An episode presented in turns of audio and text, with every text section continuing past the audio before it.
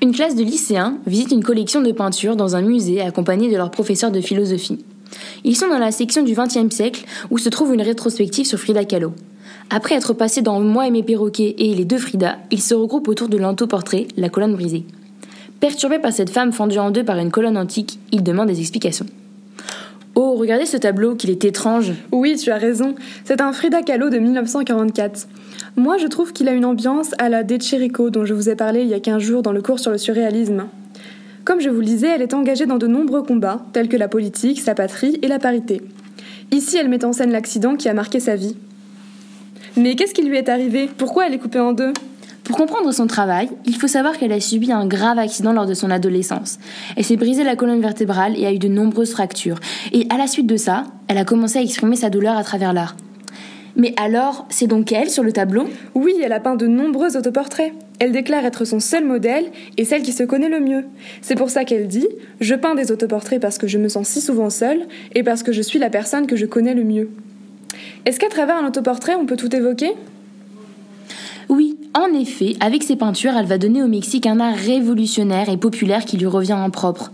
Avec ses tableaux, elle va se battre et parler de sujets tabous novateurs tels que la sexualité féminine, la condition des femmes au Mexique et les violences conjugales qu'elles subissent. Mais décrivez-moi un peu la colonne brisée.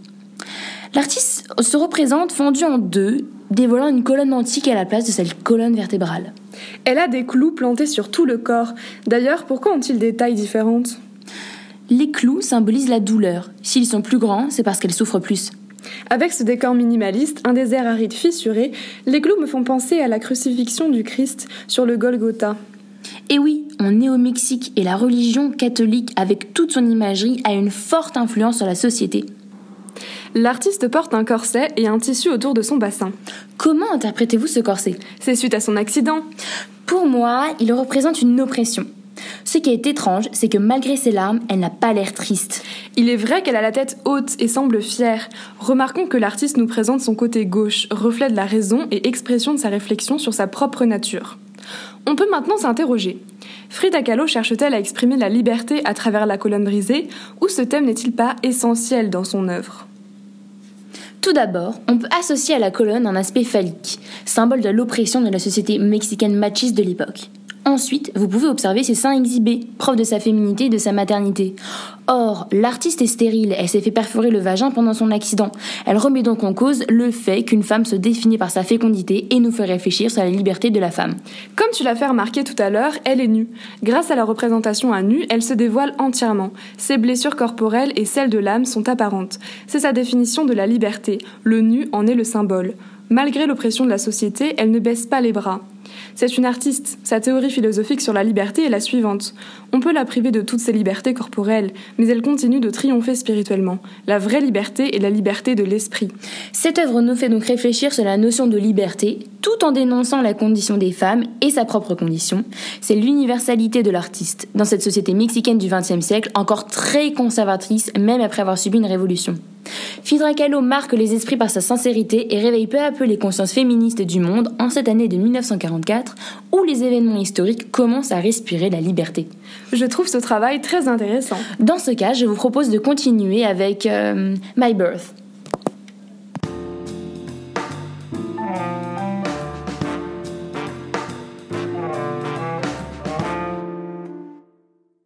à tous sur la Vita Nova Radio pour la chronique philosophique hebdomadaire. La semaine dernière, nous avions accueilli Timothée et Kylian qui nous avaient parlé de la philosophie dans le film Fight Club de David Fincher. Aujourd'hui, on les accueille à nouveau. Bonjour à vous. Bonjour. Bonjour. Alors, cette fois-ci, vous, allez nous parler d'une œuvre d'art, c'est bien ça? Oui.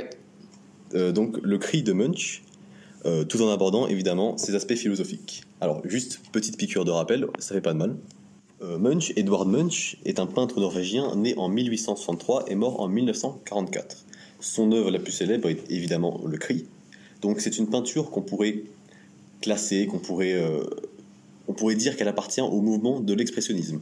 C'est un mouvement qui est basé sur la représentation de la réalité de manière déformée et subjective, qui a pour objectif de susciter une réaction chez le public.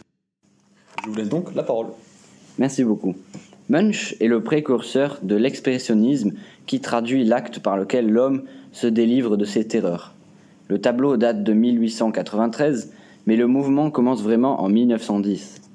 Avec son tableau oppressant, Munch annonce la naissance d'une esthétique nouvelle. Cet art de distorsion et de déformation des sentiments glorifie le style et l'angoisse illustre le malaise de la civilisation. Cet art reprend donc les notions de psychanalyse freudienne, notamment la tentative d'investigation de l'inconscient.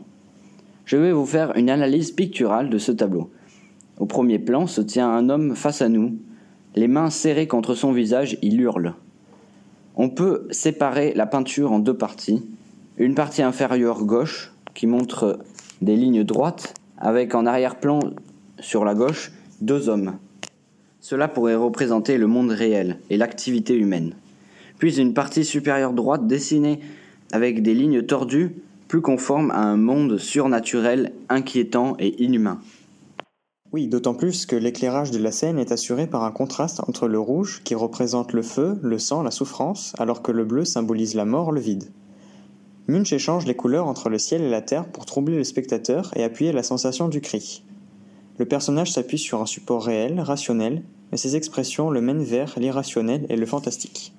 Proche par sa culture de la philosophie de Schopenhauer et surtout de Nietzsche dont le pessimisme radical l'a fortement influencé, Edward Munch entreprend une série de tableaux dans lesquels rôle le thème omniprésent de la mort. Sa conception de l'humanité est d'un pessimisme effrayant. Munch s'acharne à vouloir percer les mystères de l'âme humaine à partir des images qui l'ont depuis longtemps, principalement l'événement tragique de son enfance, comme la perte de sa mère et d'une de ses sœurs qui moururent toutes les deux de la tuberculose. Mais que représente donc ce cri? À la lumière des propres mots de Munch, on s'interroge sur l'origine du cri qui donne son titre au tableau. Contrairement à la première impression, qui veut que l'on pense que c'est bien le personnage au premier plan qui pousse le cri en question, ce dernier pourrait ne pas en être l'origine, mais bien en être effrayé. Le fait qu'il se couvre les oreilles renforce bien entendu cette, cette hypothèse. Selon le journal, ce cri infini serait bien fantasmagorique et lié à un sentiment éprouvé ce jour par Munch face à une nature impressionnante et dérangeante. Mais ce personnage effrayé qui représente a priori l'artiste lui-même est avant tout une représentation de sa propre angoisse existentielle. Ainsi, à travers son cri, Edward Munch traduit ses obsessions et invente ainsi le style de l'angoisse. L'effet d'enrôlement du tableau agit-elle un tourbillon d'angoisse et de tourment, un cercle vicieux auquel on ne peut échapper? Merci beaucoup à vous. Euh, si j'en crois mes notes, vous reviendrez la semaine prochaine, c'est bien ça? Oui, c'est bien ça. Super, on a hâte. Euh, en tout cas, merci à nos auditeurs et auditrices de nous avoir écoutés. On vous donne donc rendez-vous la semaine prochaine. À bientôt. Au revoir.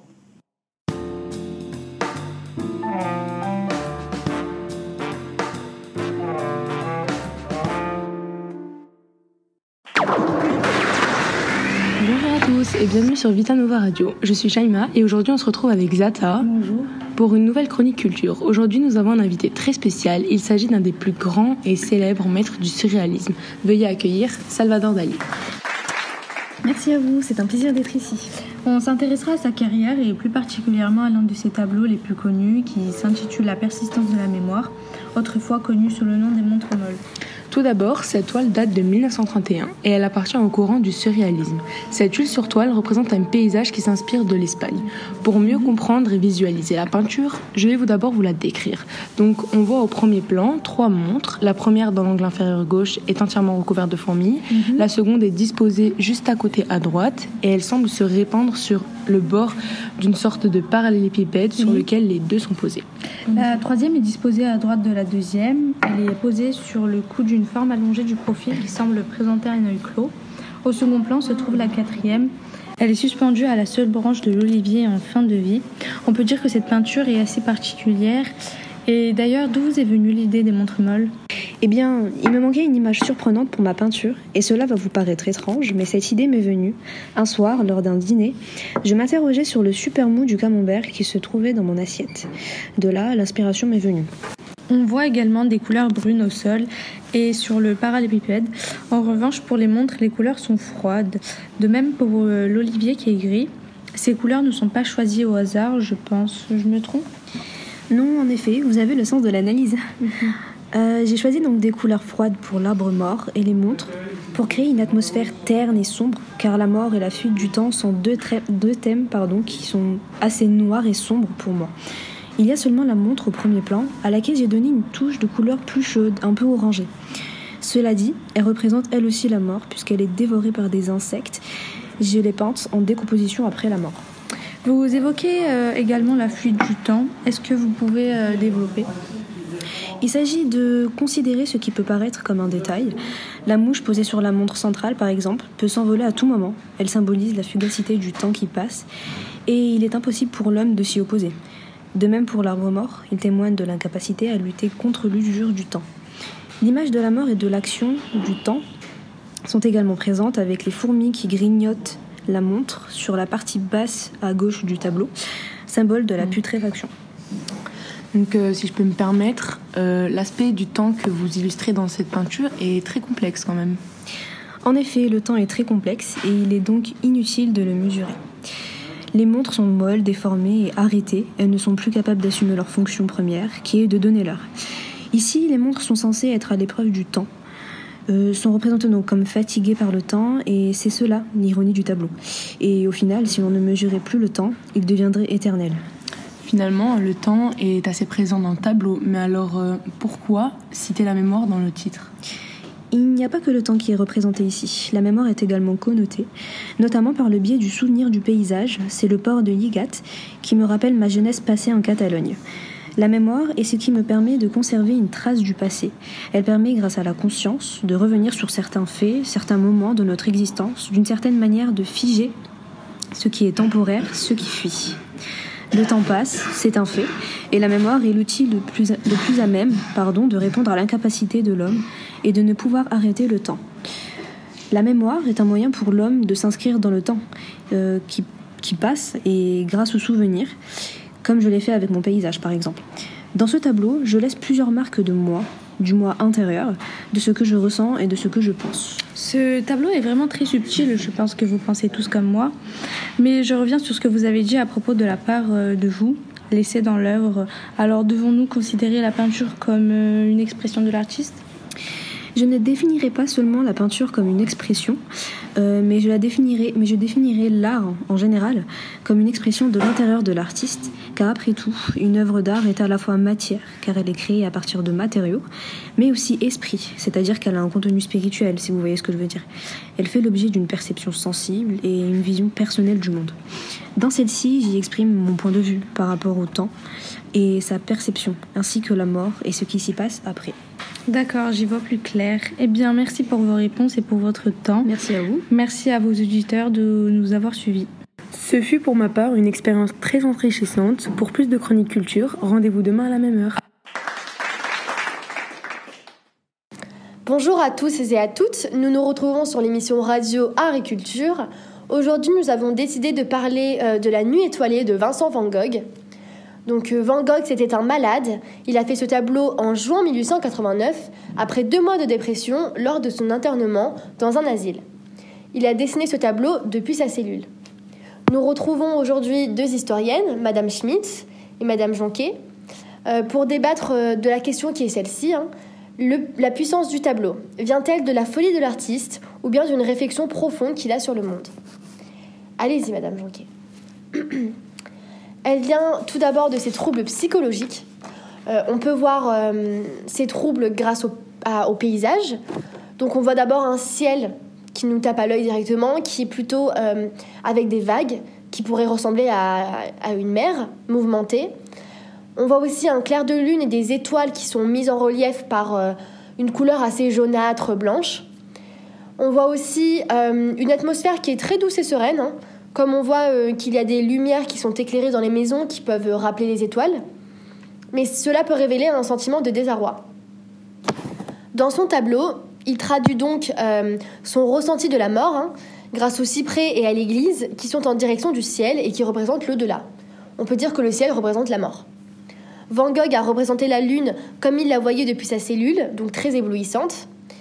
On voit des éléments de contours no- noirs et épais qui font un contraste avec un ciel plutôt fluide. Et du coup, Van Gogh, il, va, hum, il voit le ciel étoilé comme une carte géographique et la mort comme une navette permettant de le rejoindre. On peut dire qu'il était fou mais philosophe. Oui, mais Van Gogh était aussi un peintre qui a énormément réfléchi sur le monde qui l'entoure. En fait, il a une vision du monde liée à ses croyances. En effet, c'était un fervent croyant qui pensait qu'il y avait une vie après la mort et que la vie était un cycle. On peut le remarquer, comme l'a dit Madame Jonquet, avec le clocher de l'église, un des axes verticaux du tableau, qui est dirigé vers le ciel, qui représente la mort. C'est une sorte d'idée d'appel à Dieu. Pour lui, la mort est un échappatoire à sa vie. Mais il a aussi une vision du monde liée à une réflexion philosophique. C'est une vision auquel il a réfléchi tout au long de sa vie. Ce n'est pas une simple pulsion de sa folie, mais c'est le véritable fruit d'une mûre réflexion. De plus, l'arbre qui constitue le deuxième axe vertical du tableau n'était pas réellement à sa fenêtre lors de son internement. Il a choisi de le représenter sur ce tableau. De plus, le choix de l'arbre n'était pas anodin, puisque c'est un cyprès, un arbre qui est souvent dans des cimetières, il représente donc la mort. Dans d'autres de ses peintures, telles que Nuit étoilée sur le Rhône, il représente le même ciel. Cette œuvre a donc un contenu spirituel, puisqu'elle est l'expression de son intériorité et de son point de vue subjectif sur le monde. Les couleurs vives et le mouvement dans le ciel sont en contraste avec les couleurs sombres et la sérénité, du village. Il y a une opposition entre la nature et la culture ici, et pour Van Gogh, la nature l'attire beaucoup plus que la culture. Pour conclure, on peut dire d'une part que la puissance du tableau vient de la folie de l'artiste, puisque sa maladie et ses troubles psychologiques influent énormément son travail. D'autre part, cette puissance résulte également d'une réflexion profonde qu'il porte sur le monde. On pourrait même se poser la question si l'art peut se passer de règles ou non. Merci beaucoup à vous. On était sur Art et Culture. Au revoir. Salut, c'est Dardar. C'est quoi Dardar, c'est l'histoire d'une œuvre d'art. De l'art De l'art J'adore René Magritte, peintre célèbre et atypique du XXe siècle, appartenant au mouvement surréaliste où il fréquentait d'autres artistes célèbres côtoyant ce milieu, tels Salvador Dali ou encore André Breton, écrira Mes yeux ont vu la pensée pour la première fois. Parmi ses œuvres principales, nous pouvons citer La trahison des images, avec cette grande pipe dessinée, écrit en dessous Ceci n'est pas une pipe. Ses peintures jouant souvent sur l'opposition entre l'objet et sa représentation, souhaitant montrer que l'objet est une réalité concrète, que l'on voit, mais que l'on peut aussi utiliser, d'où la phrase qui apparaît sous cet ustensile pour fumer. Il déclara d'ailleurs La fameuse pipe me l'a-t-on assez reproché. Et pourtant, pouvez-vous la bourrer ma pipe? Non, n'est-ce pas? Elle n'est qu'une représentation, donc si j'avais écrit sous mon tableau Ceci est une pipe, j'aurais menti. Magritte dévoile ici son opinion sur le rôle que doit jouer le peintre, en quelque sorte. La peinture n'est jamais une représentation d'un objet réel, mais l'action de la pensée du peintre sur cet objet. C'est un sujet sur lequel se sont penchés de nombreux savants, et ce, il y a bien longtemps, notamment Platon dans La République.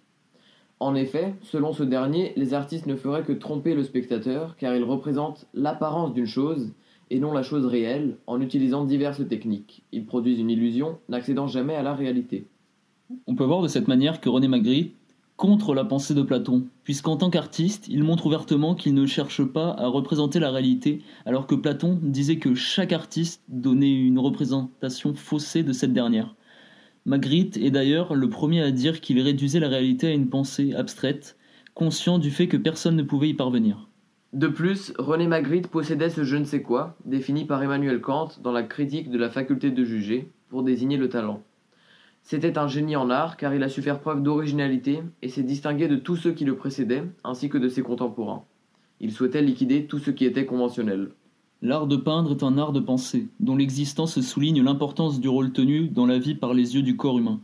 Le sens de la vue étant en effet le seul qui soit intéressé par un tableau, écrit Magritte.